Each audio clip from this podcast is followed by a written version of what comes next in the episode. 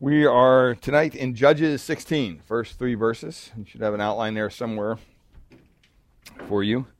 But um, let's uh, open up in a word of prayer and then we'll get, get started. Father, we thank you for your goodness. Thank you for your grace. Thank you for those that are willing to come out in the middle of the week and study your word and fellowship together and um, spend time together, Lord. It's so important as a church. And, and Lord, we pray um, that you would uh, continue to um, uh, just guard our church against any kind of uh, sickness or infection. And, and Father, we continue to pray for those who uh, maybe gone through their own medical things, and we pray that you would continue to give them comfort and remind them of your presence with them.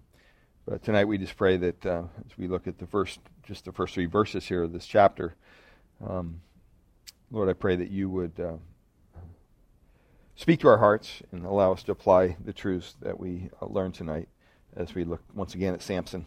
And we thank you and we praise you in Jesus' name. Amen. Amen. All right. Well, we're in Samson chapter 16, verses 1 to 3. So I'm going to go ahead and read that and then we'll, we'll get into the, the text a little bit. It says Samson went to Gaza, and there he saw a prostitute. And he went into her, and the Gazites were told, Samson has come here. And they surrounded the place and set an ambush for him all night at the gate of the city. And they kept quiet all night, saying, Let us wait till the light of the morning. Then we will kill him. But Samson lay, lay till midnight, and at midnight he arose and took hold of the doors of the gate of the city and the two posts and pulled them up, bar and all, and put them on his shoulders and carried them to the top of the hill that is in front of Hebron. Um, a pretty incredible feat of strength that he did. But the last glimpse, you remember last time we were together, the last glimpse we saw of Samson was a man who seemed to be getting his act together a little bit. The end of chapter 15, it says, and he judged Israel in the days of the Philistines 20 years. And in the previous chapter, chapter 15, we saw him call upon the Lord uh, from a humble heart and humility, and he prayed to the Lord, and God delivered him from uh, certain death through the great miracle we saw there. And the story ends with uh, Samson judging Israel uh, for 20 years. And apparently, after a period of peace, a period of service, uh, Samson once again falls uh, again into his old ways. And that's what we want to look at tonight. So, um, Samson may have been a powerful man physically, which he clearly was, but he was really a moral uh, weakling, you might say. He may have demonstrated his power um, time and time again over the enemies, which, which we've seen, uh, over the enemies of the Lord, but he was helpless against his own flesh. He just couldn't help himself. And um, Samson, one commentator said, Samson reminds him of Achilles. And you remember Achilles, the Greek mythology. Achilles was the son of a, a human king, uh, Peleus, and a sea goddess, uh, Thetis. And Achilles was the greatest, he was the bravest, he was the strongest, the most handsome soldier in his father's army, according to Greek mythology. And the legend goes that Thetis held her infant son by the heel and dipped him in the waters of the river Styx, like, the music group. And the magical powers of the river uh, rendered Achilles invulnerable in every part of his body. That incredible uh, invulnerability. But the only thing that wasn't invulnerable was his heel. And uh, because it hadn't been dipped in this water in the river. And that small little part of his flesh was vulnerable to attack. And as the story goes later on in the heat of battle, Achilles was struck in the heel by an arrow and was killed. And uh, that's where we get the idea our Achilles heel, right? We all have something going on. And so we all possess those areas of our lives in which we are uh, vulnerable, I guess, to attack from the enemy. We possess that area of our walk with God which we are prone at times to fail, sometimes over and over and over again. Uh, the, re, the, the, writer of Hebrews mentions this in, in Hebrews chapter 1, verse 12. He talks about the sin which so easily, what? Besets us right? This sin that just won't go away. Uh, and the sin varies from person to person. It's not one sin. It's it could be anything. Uh, it could be uh, whatever the sin is in your life is your Achilles heel. And for Samson, his Achilles heel was uh, women and illicit sexual relationships, because that's what happened over and over in his life. And for others, it might be a quest for fame, a quest for money, popularity, position, ambition, power, whatever it might be. But we all have some kind of a Achilles heel. For some, it might be pride or lust or selfishness, gossip, anger, um, you know, malice. You can go on and on, but you get the idea. Whatever that besetting sin is, whatever it might be for you, um, if you're not able to conquer it through the power of the Holy Spirit, which God has given to you as a believer, um, it will be usually it leads to your downfall. It doesn't end well if you don't get a get a handle on it. Uh, Oscar Wilde, the British writer, very decadent lifestyle he was known for, he wrote this: "I can resist anything but temptation." And the only way to get rid of temptation is to yield to it. I mean, it sounds kind of crazy, right? Um, and that seems the motto that Samson embraced in his life. You know, what's the use? I'm just going to give in. Uh, and I'm sad to say, it seems the motto for a lot of people in the modern day church, even. Um, and the passage is a reminder of the great power that, that uh, sin holds over our life, even as believers. It's a reminder that we never really, in this life, completely defeat sin. It's always there, and it's always going to be there as long as we're in this fleshly body. Um, it's in the depths of our nature. It's waiting like a cobra to strike at any moment and release its deadly venom into our lives. And this is a reminder that we have to be very vigilant. We have to be aware of, of sin's presence uh, sin's power in our lives. If, if we're a Christian and we think that somehow we've conquered sin completely and it doesn't affect me, you're sadly mistaken. You're sadly mistaken. And it's a reminder that one moment of weakness, just one moment of weakness, can cause us to fall, fall back into our old uh, sinful habits that we thought maybe were long dead. It just takes one little thing like that. And that's why in 1 Peter, uh, he writes in 1 Peter chapter 5 verse 8 he says be sober minded right?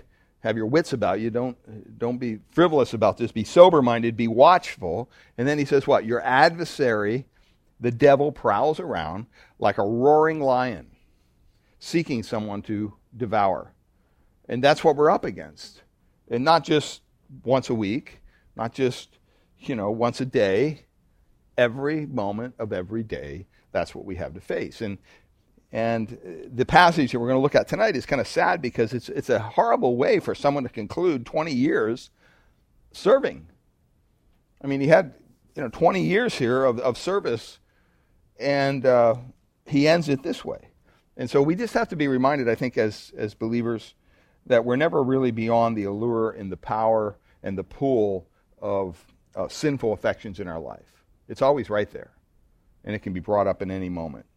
Satan only needs an inch in order to become your ruler. And I think that that's a very important point. We, we have to be very cognizant of the fact that any moment we could we could fall. Ephesians 4:27 Paul says give no opportunity to the devil. Give no opportunity to the devil. And uh, so tonight we want to look at Samson and this shady lady that he meets up with, Delilah. But um, I, I want you to notice something here about about uh, uh, Samson. Uh, first of all, his defilement in verse one, because there's there's reasons why Samson falls back into this sin, and we're given it here in the very first verse. First of all, it involved a wrong address. What's it say? Samson went where? To Gaza. What was Gaza? Gaza was a Philistine city. It was filled with the enemy.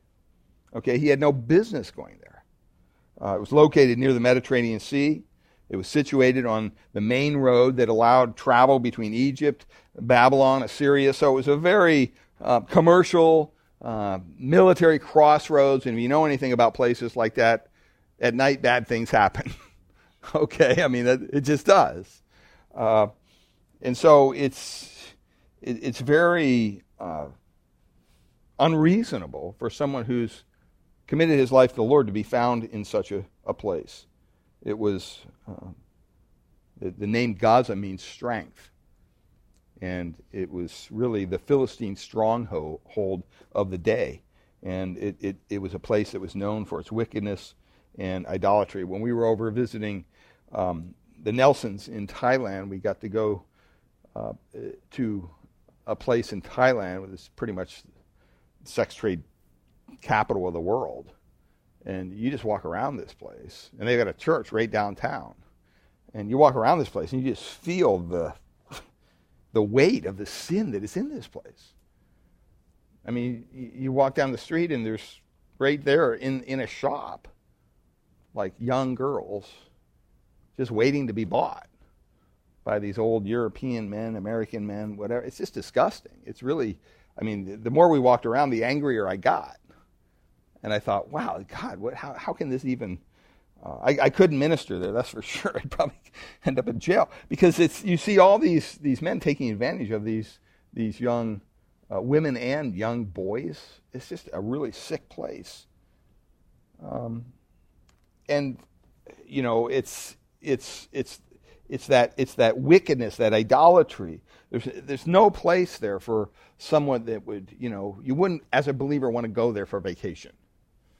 That's just not the place you'd want to go, because it does matter where you spend your time. I believe, and if you constantly find yourself in places where you're surrounded by um, sin, or even in a place where you can be tempted, okay, um, you're setting yourself up for some form of, of fall or failure morally. And the Bible warns us to avoid those kind of places, doesn't it?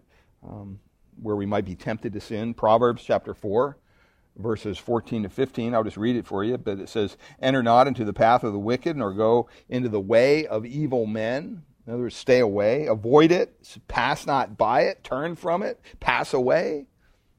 You know, don't, don't go to those places where you'll be tempted uh, in whatever your Achilles heel is. Some people will will will question, you know, your your refusal to go where maybe they want to go and they don't see a problem with it, and they want to do what they want to do.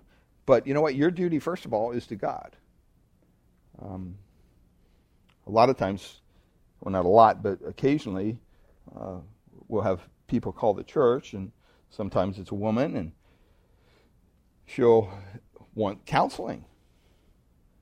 And, you know, I, will usually say, well, what's this concerning? And, you know, whatever it is. And, and, and usually somewhere in the conversation, I'll say, well, I have to check with my wife and see when she's available so she can meet with us. Why does your wife have to be there? and right away, they protest. It's none of her business. Why, why, are you, why are you bringing somebody else? I said, because I don't meet with women by myself, period.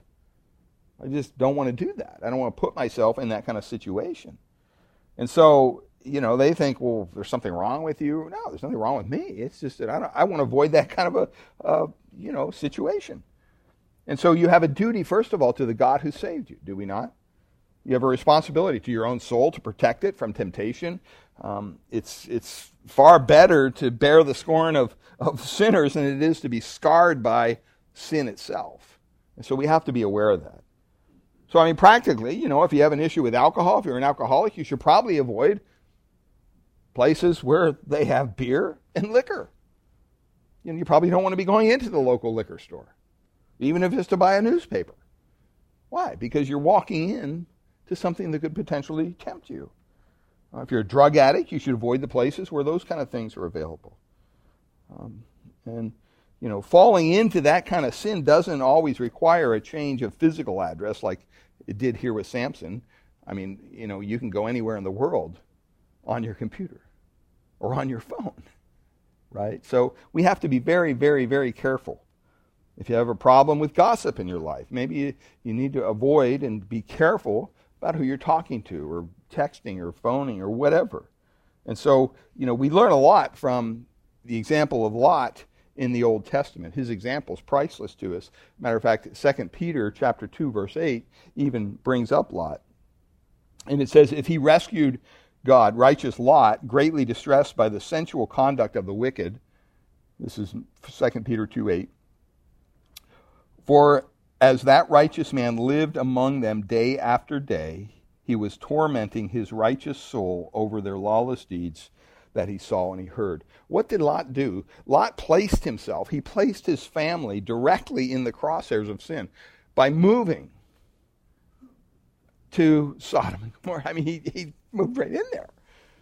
And he paid a terrible price for it. Uh, so we have to be careful in those kind of things. And it, secondly, not only it involved the wrong address, but it involved wrong attractions. It says there that he there he saw a harlot. Um, Samson seems to have uh, a little bit of eye trouble. He has a little little problem with his eyes. Um, he had it before, and it seems it, it still is there clearly, uh, because he casts his gaze on the wrong things. And, and, and every time it leads him into sin. Every time. And we have to have a, a guard, a, you know, a, a filter, an eye gate, whatever you want to call it, that we allow um, over our eyes so that we don't allow certain things into our mind, into uh, our lives. And it's possible to, to be defiled even by the things we see without even physically doing anything. That's why Jesus said in Matthew chapter 5, verse 28, he says, But I say to you that everyone who looks at a woman with lustful intent has what? Has already committed adultery. You haven't even done anything physically yet. But if you've done it up here, as far as Jesus says, it's a done deal. Um, because you've done it in your heart. And then he goes on and he talks about this serious matter of, of how important this is. He says, if your right eye causes you to sin, tear it out and throw it away. Now, obviously, that's hyperbolic language. But he goes on and he says, it's better that it, you would lose one of the members than your whole body to be thrown into hell. And if your right hand causes you to sin, cut it off and throw it away. For it's better that you lose one of your members than your whole body go to hell. What's his point? There's no limit to the extreme measure we should go to to avoid sinful behavior or temptation, even. Um, even when I was a youth pastor, sometimes I'd talk to um, couples. I wasn't even married yet, but I remember talking to this one couple at First Baptist Church in Fremont, and the husband admitted he was, you know, um, kind of had a, a, problem with um, back then it wasn't the internet, but it was magazines and you know stuff like that, and pornography. And I said, well, okay, how many times do you have to get rid of this stuff? Where do you get this stuff? When when do you fall prey to this? You know. And he was very honest, and he said, well, you know, sometimes when I'm coming home from work, you know, I like to stop and and, and get something to drink. So I'll go to this liquor store, and you know, and right behind the counter they got all the stuff. I'm like, well, you're, you're walking into it every time. I mean, why would you continue to go there? You know? And, and that's what he's saying here. He's saying, hey, no matter what, in our day, you know what? Some guys can't have a computer in their house. They just can't. It's, they're not able to monitor. They're not able to put that filter over their eyes, and, and they find themselves going places they shouldn't. And so what do they do? They, you know, I mean, the idea of not having internet in your house today is a pretty extreme measure. Some people don't have TVs. They can't deal with the commercials.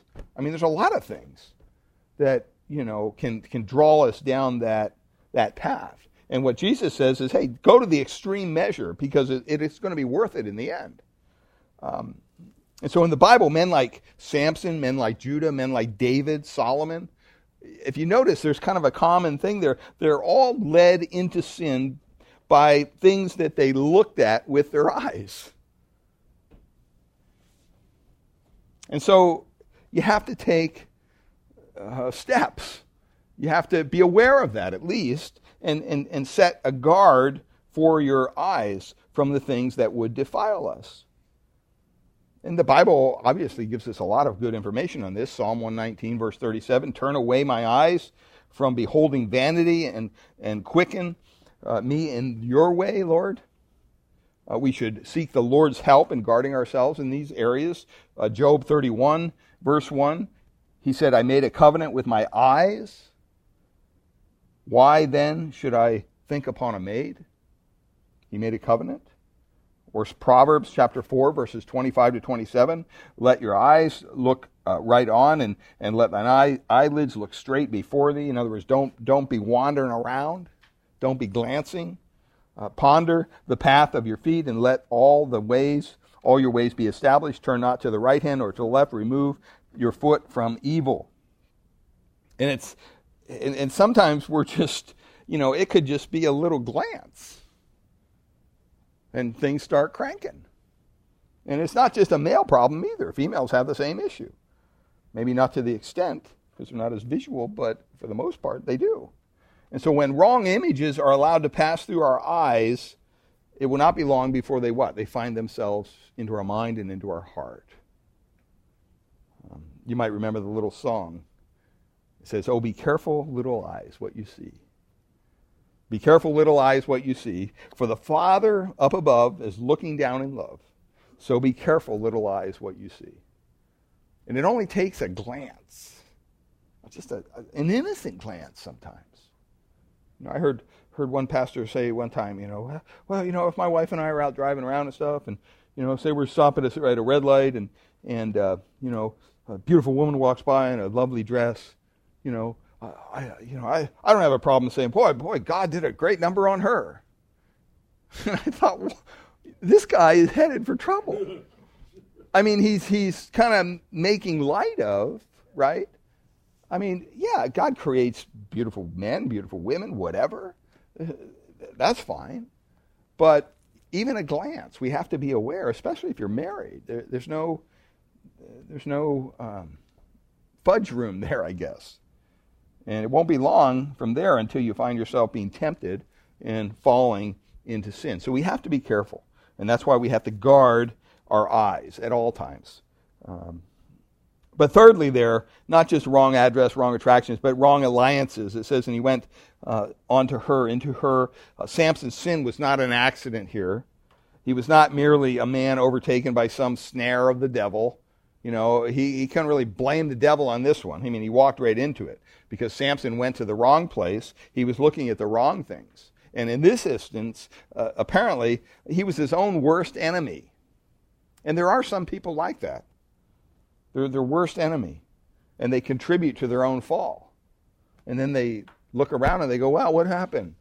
You know? And so when we play around with sin, when we don't take it seriously, when we tempt ourselves, um, we really become the reason for our own failures. We, we don't have any, uh, shouldn't have any reason to point to the devil and say, oh, the devil made me do it. That doesn't hold up. Um, it isn't God's fault that we fail, and sometimes it's not even the devil's fault.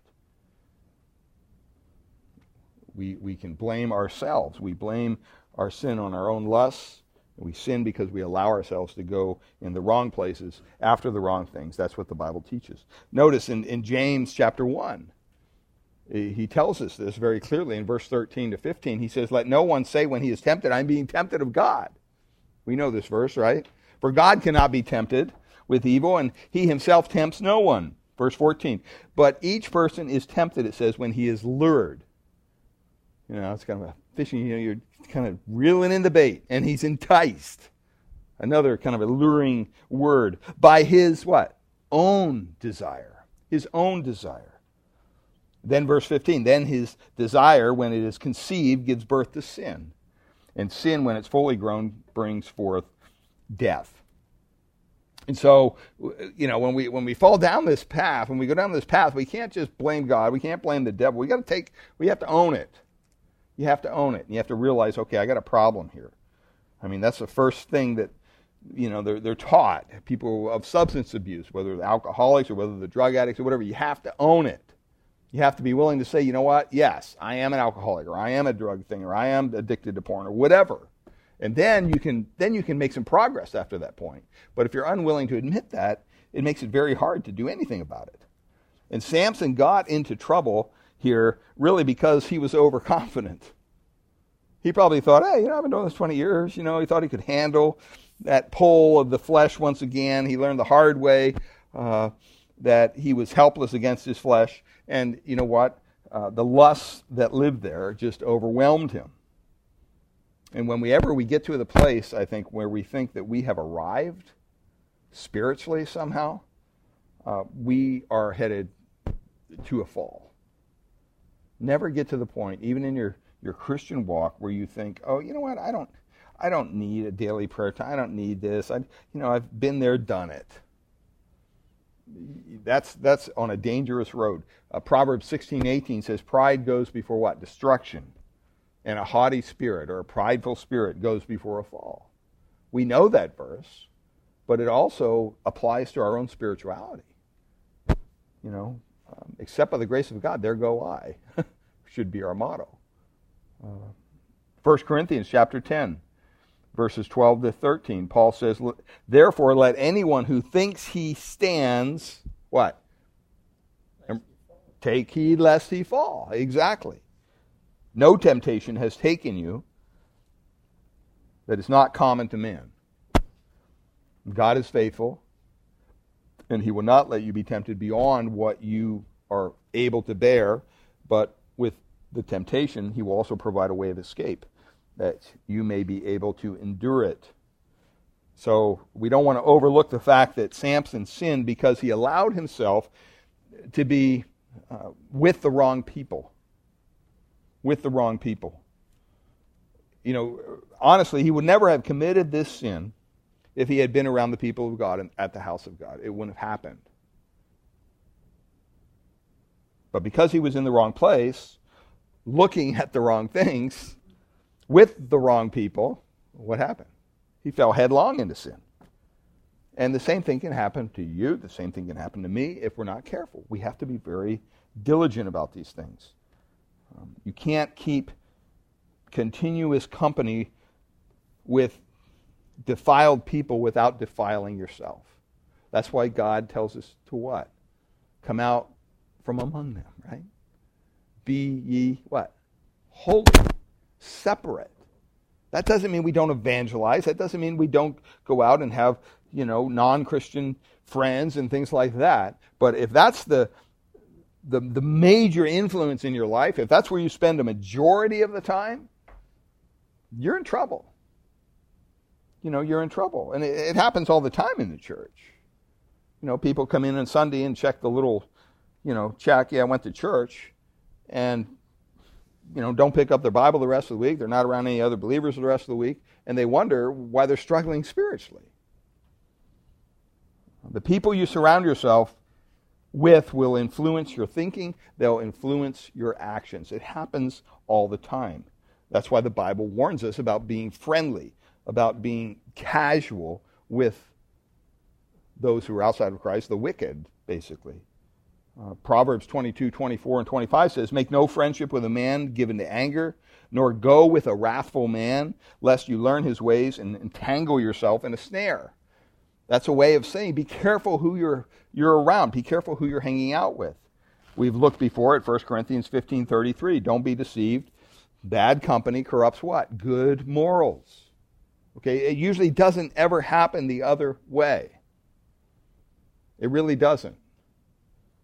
And, you know, um, some of you who are single here tonight, beware of that. You know, if you're going to start dating somebody and you're a believer, you're a born again Christian, you better make darn sure that they are. Because if they're not, and you get the, the cart in front of the horse, and you get emotionally involved with someone who's outside of Christ, you're just looking for trouble, heartache. And there's people in our church that have gone down that road and they can tell you firsthand, don't do it. It's it's not fun. And so, you know, you can't blame anyone but ourselves when we set ourselves up to sin in such a way.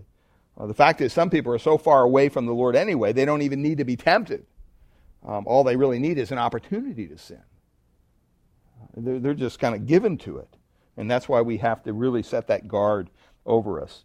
Uh, where we go, do, where we go, what we do, whom we congregate with, um, how we uh, manage our time and what we do with, with our time and who we do it with, all those things. And I'm not saying you have to be a holy huddle and us four no more and, you know, build a wall around your house and think you're some pious spiritual giant. I'm not saying that.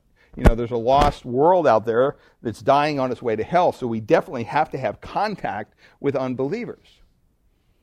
But I guess the way to, to basically boil it down is if you're spending more time with unbelievers than you are with believers, I would be very careful. I would be very careful because you're putting yourself in, in harm's way. In harm's way. Second thing, that's Samson and his defilement. The second thing here in verse 2, we see his discovery. And while Samson was in the, mon- the company of this, this harlot, his enemies uh, discovered that he was in town and they, they set up a trap. Remember, this is a Philistine stronghold.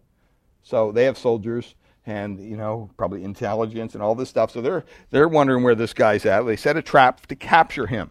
And Sa- Samson thought that he would, you know, turn aside for a few moments of pleasure uh, in this, this area of illicit sexual relationships. And he thought that he could have his fun and just leave town. It'd be all over. It'd be a done deal. Thought he would never get caught. But when we sin, we usually don't think we're going to get caught either. I mean, you know, so, and we've all been in that situation probably. And so the truth is, Satan uses our sins really to set us up for the fall. Satan's not stupid. And the passage really demonstrates how sin works in our lives to attack us and to, to really bring us down. And the first thing here is something about sin surrounding work. Look at what it says here. It says the, the Philistines surrounded the place. They encompassed around him. That means that he was totally surrounded by the enemy and he didn't, he didn't even really know it yet. They laid a trap for his capture. And, and that's the way sin works. That's the way sin works. Um, I mean, some people look at Christianity as a as a way of life and say, "Oh, that's so restrictive. That's so old school. What, why would you even want to be part of that?" And they complain that you know the way of God is is the way of no fun, and you know He's here to ruin the party, and it leaves us with no freedom at all, and allows us no wiggle room, and all, all those things. And I think what the, the critics fail to see is that the way of God, a life lived according to the Word of God, is really the life of true freedom. You're not looking over your shoulder. You're, you're, you're pleasing one audience. You don't have to please everybody else. You're just pleasing God. While the, the, the life of sin is, is, a, is a, life of slavery, it's a life of captivity. Someone said sin is kind of like a boa constrictor. It encircles the lives of its victims and slowly squeezes the life right out of them. The freedom of the sinner is, is taken away, it's stolen away by the mental, the emotional, the physical, the spiritual toll of sin. We don't think of that when sin is looking enticing to us. We don't go down that road. We just think, okay, this is going to be pleasurable, this is going to be fun, this is going to be whatever. But when you stop and think about it, what are, what are the results of sin? Diseases, addictions, trauma, financial loss, ruined relationships, destroyed families, destroyed marriages, shattered trust, depression. For some, incarceration, the limit of, of the freedom of living, destruction, pain. The life of sin is not a life of freedom. It's not a life of reckless abandon, it's a life of profound bondage, dark slavery. That's how Paul describes it in Ephesians chapter 2. If you look at verse 1, 2 1, he says, You were dead in your trespasses and sins, in which you once walked. He's talking to Christians, reminding them from where they, they came, or what they got saved out of, following the course of this world, following the prince of the power of the air, the spirit that is now at work in the sons of disobedience. Verse 3 Among whom we all once lived in the passions of our flesh, carrying out the desires of the body and the mind, and were by nature, he describes us as children of wrath, like the rest of mankind. That's what we were. And so we need to make sure that we understand how serious this is. It's not something to be joked about. And so sin is constantly working. He has a, it has a steady, steady work um, in our lives. It has a surrounding work in our lives. That's the second thing here, the steady work. the Philistines, it says, laid wait for him. How long? How long did they wait? It tells us all night. All night. They figured, hey, we got him surrounded. He ain't going anywhere. Uh, we can be here all night if that's what he wants. They were patient. They waited for Samson to leave the house. They weren't in any hurry. Why? Because time was on their side. Time was on their side. And you know what? It's a good example for us that sin is very patient. Sin is very patient in the way that it works in our lives. It will play its cards close to the vest until the sinner is hopelessly entangled in the sinful web. and then you, you, you wake up one day and go, How did I get to this place? The sinner doesn't always feel the trap closing around them when they're living out their life of pleasure. And, and sin is patient, it can wait. And when the time is right, it will spring the trap and destroy the life of its victim. Most of the time, by the time the results of sin are known, you know what? It's too late to even escape. That's why constantly in the Bible it's, it's telling us just avoid the whole thing. Don't even play with it. Don't even go down that road. I mean, all you have to do is ask the chronic alcoholic if there's a, a sting in that liquor bottle that they drink from. Ask the AIDS victim if he feels the sting associated with his lifestyle.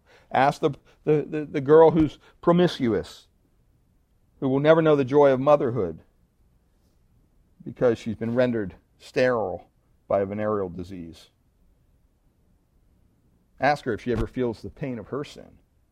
Ask the criminal who sits in jail behind bars if there's a price to be paid for his sin. All these people would have laughed in your face if you had tried to warn them of the dangers they faced when they were in the grip of their pleasure. They would have laughed at you. Now it may be too late but they know the truth. They realize the pain that sin has caused in their life. And they're bearing out the consequences of it. It may take a while. Sin is patient. It may take a while, but sin will play its hand. It always does. It will always spring its trap, and the sinner will pay a terrible price for falling into sin's trap. And that's why in Galatians chapter 6, verses 7 to 10, Paul says, Do not be deceived. God is not mocked, right? For whatever one sows, that will he also reap. Verse 8 For the one who sows to his own flesh will what? Will from the flesh reap corruption. But the one who sows to the Spirit will from the Spirit reap eternal life. And then he says in verse 9, Let us not grow weary of doing good. You know, that's a good word. It's a good word for us today because you see so many people not doing good in our government, in our society, in our community. They're not doing good. And yet, it's almost like they're being rewarded for it. It's like good behavior today is bad and bad behavior is good. It's like everything's upside down. And if you think of it that way, you can grow very weary. You know, you can just come to the point of saying, I'm just going to go do whatever I want because there's no consequences anymore. You see people running into Macy's stores and, and different malls and just stealing stuff, and there's no consequences. The police don't even come. I mean, you look at the southern border. It's, it's crazy what's going on. It's very discouraging. And so you can you can really give up, and you can just say, oh, "I'm not, going to not do anything." He says, "Let us not grow weary in doing good, for in due season, what we will reap if we don't give up." Don't give up. Don't give up. Verse 10 So then, as we have opportunity, let us do good to everybody, and especially to those who are of the household of faith. See, what Paul wants the Galatians to know is that, you know, now is the time here. Now's the time, you know, to repent. Uh, the time to escape sin's bondage is now, while there still may be time to escape the worst horrors of sin in your life. I mean, you're always going to bear some scars in your life from sin. That's just the way it is. You're going to bear scars in your mind, you're going to bear sc- scars in your spirit. But you might just escape with your life and your soul intact if you turn away now. Get out while there's still time, is the message. Well, the third thing here something about sin's silent work. The Bible says the Philistines were quiet all night. They weren't out there, you know, hooping and hollering, hey, hey, Samson, we got you. No, they were quiet all night. They didn't know, they didn't let Samson know that they were there lying in wait to capture him. They didn't tell him that at all. And that's the subtle nature of our sin. Um, it does not tell us the truth. It will not tell us the truth. It leads the sinner to believe that there can be a pleasure with no consequences. Advertisers tell us that alcohol use is fun, tremendously fun. You can see birth control commercials explain how to have fornication without the nasty side effects of an awkward pregnancy. Even lottery commercials and other forms of gambling or whatever is an exalted way to kind of trick us into thinking somehow by, by buying a lottery ticket you're actually going to get rich. The facts are completely different, but we it doesn't make any sense, but we just believe the lie. Sin never tells the truth. Sin never tells you the truth about the ruined health, the empty wallet, the destroyed lives, the ruined marriages, the broken homes, the shattered dreams, and the wasted years it leaves in its wake. It won't tell you that. Because when you start there, it's not too appealing, honestly. Sin is, is deceitful, and we must take whatever steps are necessary to avoid it. And unfortunately, Samson didn't do that. If the sinner knew that what was waiting on them at the end of the life of sin, I don't know if they would ever take that first step on that journey. If you could see the picture at the end. Proverbs 16:25 it says there's a way that seems right to man. it seems right to man, but its end is what? The way to death. Doesn't end up in the right place. Matthew chapter 7, verses 13 and 14, Jesus said, Enter by the narrow gate, for the gate is wide, and the way is easy that leads where? To destruction. It's easy. And those who enter it are many. For the gate is narrow, and the way is hard that leads to life and those who find it are few. You know, it's, it's so important that we understand that to be a believer is an extreme privilege. You're not in the majority as a born again believer. You're not, according to what the Bible says. There's going to be a whole lot more people in hell than there are in heaven. That's hard for us to hear, but it's true. And that's why we need to even work harder sharing the gospel and living a life of purity before a lost and dying world so they can see something different in us. Well, the fourth thing here is something said about sin slaying work. The Philistine says, when it's day, that's when they're going to kill him. They said this to themselves. What was their plan for Samson? Death. That's what the plan was. The Philistines laid their trap they, and they planned to capture and kill him. And you know what? Death is always the end of sin. It's always the end of sin. You say, well, how do you know that? Romans 6.23, for the wages of sin is what? What's it say? Death. It tells us very clearly. But the gift of God is eternal life in Jesus, in Christ Jesus our Lord. Or James chapter 1, verse 15. Then desires, when it has conceived, gives birth to sin, and sin, when it's fully grown, brings forth what? Death. Sin is destructive on every front. And if the sinner does not escape, he will experience death, ultimately in hell, separated from the presence of God, but under the wrath of God. Even if he does not, if he, if he does escape by the grace of God, he will discover that many things around him will have already died because of the life of sin. You talk to believers who came out of a tough background, they'll tell you firsthand, yeah, I regret everything I did because there's there's there's consequences to that. People were hurt by my actions, by the way I lived my life, by my selfishness, by whatever. And they'll tell you they're not they're not proud of it. And they gotta they gotta take that to their grave with them. Even though God has saved them graciously and, and washed them and all that, there's still it's still there. Because sin kills joy at peace. It, it kills peace. It kills relationships. It kills marriages. It kills hope. It kills even churches, believe it or not. And even the human spirit. Sin is a killer. It kills everything it touches. No one escapes unscathed.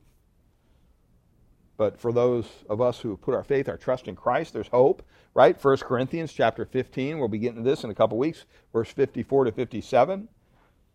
It says, When the perishable puts on imperishable, and the mortal puts on immortality, then shall come to pass the saying that is written, What? Death is swallowed up in victory. O death, where is your sting? O death, or O death, where is your victory? O death, where is your sting? Verse 56 The sting of death is sin, and the power of sin is the law. But thanks be to God who gives us the victory through our Lord Jesus Christ. We're on the winning side. And once you understand that, we just have to live up to that potential through the power of the Holy Spirit, through the instruction that God's Word gives us. I mean, I'm so glad that He can deliver us from a life of sin and give us a new life in Him. You know, He doesn't just add Jesus to our life. Our life is so bad as a non believer, as someone outside of Christ. He has to cre- recreate us, really. He transforms us into a, a, brand new thing. That's what, that's what the Bible says. Old things have what? Passed away. Behold, all things have become new. That's how bad off we are. And I'm thankful that He will forgive all those who turn to Him. That's, that's a message of hope. That's a message of love. 1 John 1 9, if we confess our sins, he's faithful, he's just, forgive us our sins, and cleanse us from all unrighteousness. And instead of clinging to the hope that God will forgive, you should seek his power to avoid sin altogether. And sometimes people get that backwards. They look at their Christian life and they, well, Jesus forgave all my sins, so if I go play over here in the field of sin, it's okay. I'm not going to lose my salvation over it. And we, we tr- treat it very lightly. If we would just live out Romans 6, verses 11 to 14, we wouldn't necessarily need 1 John 1 9. Uh, Romans 6, verse 11 says, So you must conduct your, or consider yourselves dead to sin and alive to God in Christ Jesus. Let not sin therefore reign in your mortal bodies to make you obey its passion. Don't allow that to happen as a believer. He says, Do not present your members to sin as instruments of unrighteousness, but present yourselves to God as those who have been brought from death to life, and your members to God as instruments for righteousness. For sin will have no dominion over you, since you are not under law, but under grace. That's his defilement, his discovery. In verse 3 here, his deliverance. The Philistines laid their trap. They're determined to capture him, they're determined to kill him. And if it wasn't for the intervention of the Lord, he would have been probably killed that night. Notice how the Lord delivered him from the enemies, the power of his deliverance. When Samson awoke, he got up and went out. He looked at the gates of the city, and it says he carried them this is just incredible if you study this out. To the top of the hill that is before Hebron. This is an astonishing feat of strength. I mean, there's a lot of people that do a lot of interesting feats of strength. I don't know if you go if you Google this, uh, some of these is, is, is what's going to come up. Just Google feats of strength. In 1798, a guy by the name of William Carr carried carried a 1,120 pound anchor one half of a mile. In 1895, Joseph Blatt, Blatt lifted 3,564 pounds. In 1900, William Pagel carried a 1,000 pound horse up a set of 12 foot ladders. I mean, can you even imagine this? It's crazy. In 1902, Lionel Strongfort became a human bridge, and he supported 3,200 pounds of carload of people on a platform. It's, it's, it's amazing. In 1920, Frank Richard this was kind of crazy, had a 104 cannonball fired into his chest from a 12 foot cannon at close range. He survived, by the way. Caught it. In 1957, Paul Anderson lifted a table of lead loaded with auto parts that weighed 6,270 pounds. I mean, those are, are, are, are incredible feats of, of strength. But really, compared to what Samson did, that's nothing. It's absolutely nothing. I mean, Samson ripped up the gates, he ripped up the posts, he took the whole gate assembly out of the ground. I mean, you're not talking like this little, you know, flimsy bamboo gate. I mean, you're, you're talking about something of, of structure here. And he carried them 68 miles, almost 40 miles, all uphill to Hebron. I mean, that's amazing. It's after the time he spent with his little friend there. The weight of all this would have been in the thousands of pounds, yet Samson carried it as if it weighed absolutely nothing at all. And while his physical strength is very impressive, I think you would agree with that, um, it doesn't make up for the weakness of his own morals, is the point. Regardless of how we appear, sometimes on the outside, it's really the content of our heart that matters. It's what's going on in here. It's what's going on in here. Uh, Samson did not sin because he was physically strong. That's not why he sinned. He sinned because he was morally weak. Uh, he sinned because sin was in his heart. He cherished it. He allowed it to give it freedom to dominate his life, unfortunately. And unfortunately, the same thing can happen to us. You know, you look around the room here, there's a lot of, most of us are believers. Some of us have been believers a lot longer than others. Some of us are mature in our faith, some of us are immature. But the one common denominator we have, even, even the best among us here are still sinners. We're still sinners. We're sinners saved by what? Grace. Um, the best among us here are still capable of the vilest sins imaginable. And that's where we have to be careful with our own faith, that we don't look at a lost and dying world and, oh, how disgusting. I would never do that. I, oh, yeah, you would. The moment you think you wouldn't go down that road, that's, that's when you're very close to going down that road. you know, except by the grace of God, there go I. Our hearts can become fountains of evil that will poison the whole of our lives if we allow it. Jesus stated this in Matthew chapter 12 to the religious people of his day in verse 34. He says, You brood of vipers, how can you speak good when you're evil? For out of the abundance of the heart, the mouth speaks. Verse 35 The good person out of his good treasure brings forth good, and the evil person out of his evil treasure brings forth evil. And then in Matthew 15, verses 17 to 20, he says, Do you not see that whoever, that whatever goes into the mouth passes into the stomach and is expelled, but what comes out of the mouth proceeds from the heart. And this defiles a person, Jesus says. For out of the heart comes evil thoughts, murder, adultery, sexual immorality, theft, false witness, slander. These are what defile a person, Jesus says. But to eat with unwashed hands does not defile anyone and they were making a big deal about who, who ate what, you know. Um, and Jesus says, "Man, you're you're so off the mark here."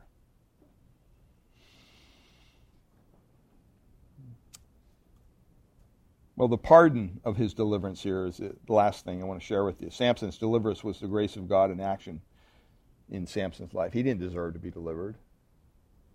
But you know what? Neither do we. Samson deserved to be caught by his enemies. He deserved the judgment, the chastisement that was coming his way for his actions. But it was the grace of God that allowed him to become aware of the plot, first of all, to escape before they could spring their trap, and to carry off the gates of the city. It was the grace of God that allowed him to get away from the sinful situation alive in one piece. And this wasn't the first time. that God had spared the strong man in a time of weakness. And that's because God is merciful. And He allows the opportunity for us to repent, to turn from our sins. And often He'll give us a chance after chance after chance to turn back to Him for forgiveness and for restoration. And that's what He desires. That's what He desires from us. I mean, don't you thank God for His enduring mercy, for His grace, for His love, His, His patient grace,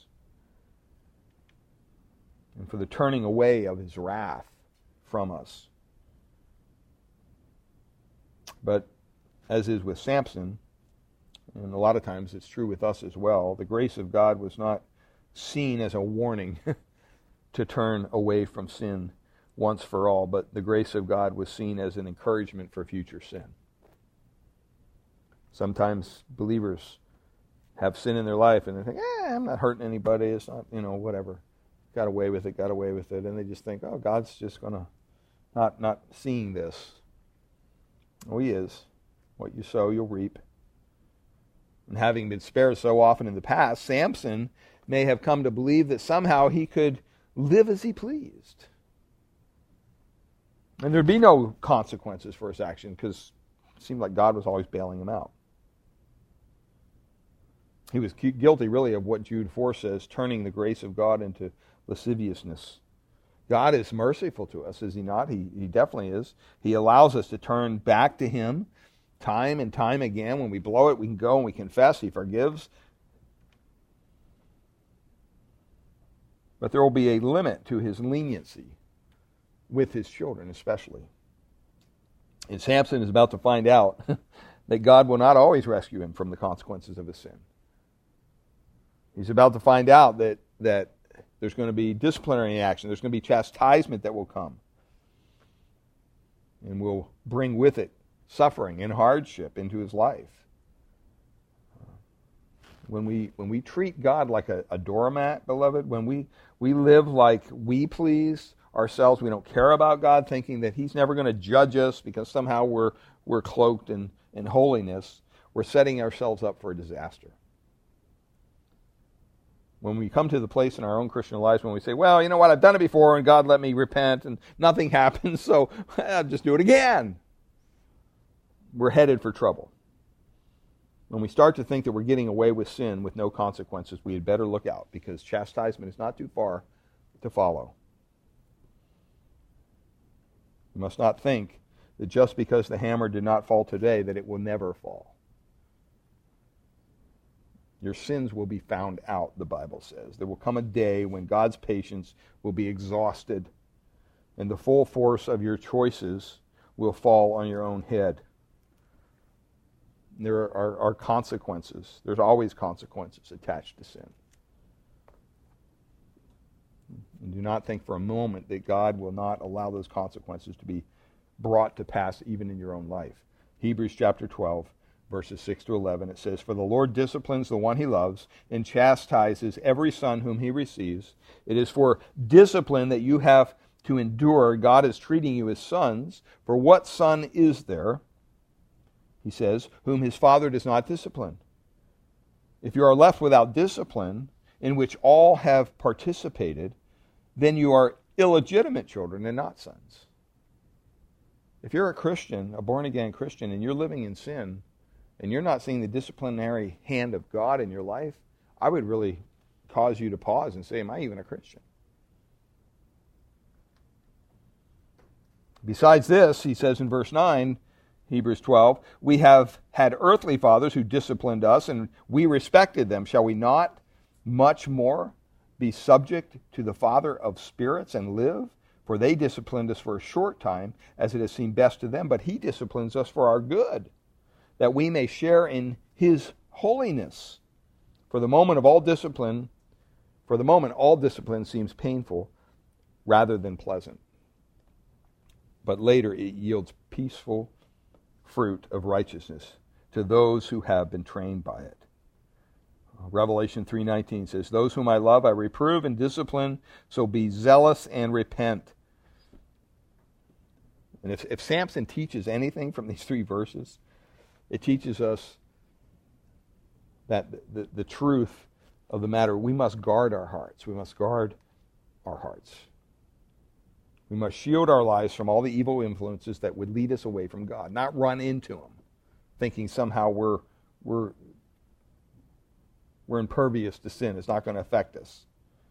So watch the places where you go. Watch the things that you give your attention to. Watch the people you associate with. If sin is allowed to sink its fangs into your life, it will coil around you until it has choked the life right out of you. And it won't stop until it destroys you. And it destroys, by the way, everything else you love as well. And so, you know, the time to kill the serpent of sin is now. Uh, if you want to read a good book on killing sin, I would recommend that you pick up a copy of John Owen's book, The Mortification of Sin. It's a short little book. But it talks about how important it is not just to, you know, entertain sin, but to literally kill it. And he takes you through steps on how best to do that. And it's not a process. It's not something that you can never end um, on this side of the glory of glory because we're always going to be dealing with sin as long as we're in these bodies and in this sinful world. So we need to have a game plan. We need to have a go-to plan that works. And um, I think that little book would help you. If you're interested in that, let me know, and I'll see if I can get, a, get you get you a copy. But um, well, let's close in word of prayer, and then we'll just uh, have a little discussion. Father, we thank you for your word. Thank you, Lord, that we can gather here as your church and uh, fellowship with one another around your word. Thank you for the example of Samson. Thank you that you did use him at the end of the last chapter, and it seemed like he had come around. But Lord, it's just a good example for us that we never really arrive. That Lord, any one of us is just a step away from falling into depraved behavior or sinful, sinful uh, behavior that would bring dishonor to your name, dishonor to our church, dishonor to our family. And Lord, I pray that we would uh, keep in check um, the places we go, what we put in our eyes and our ears, and the people we hang out with. Lord, we know that we are called to reach the lost. But Father, we, we have to be very careful that they don't occupy too much of our time. Because your word is very clear that we shouldn't forsake the assembling of ourselves together. And so it's a good good practice to just figure out how much time am I spending with non-believers? How much time am I spending with believers? And where am I on that that scale?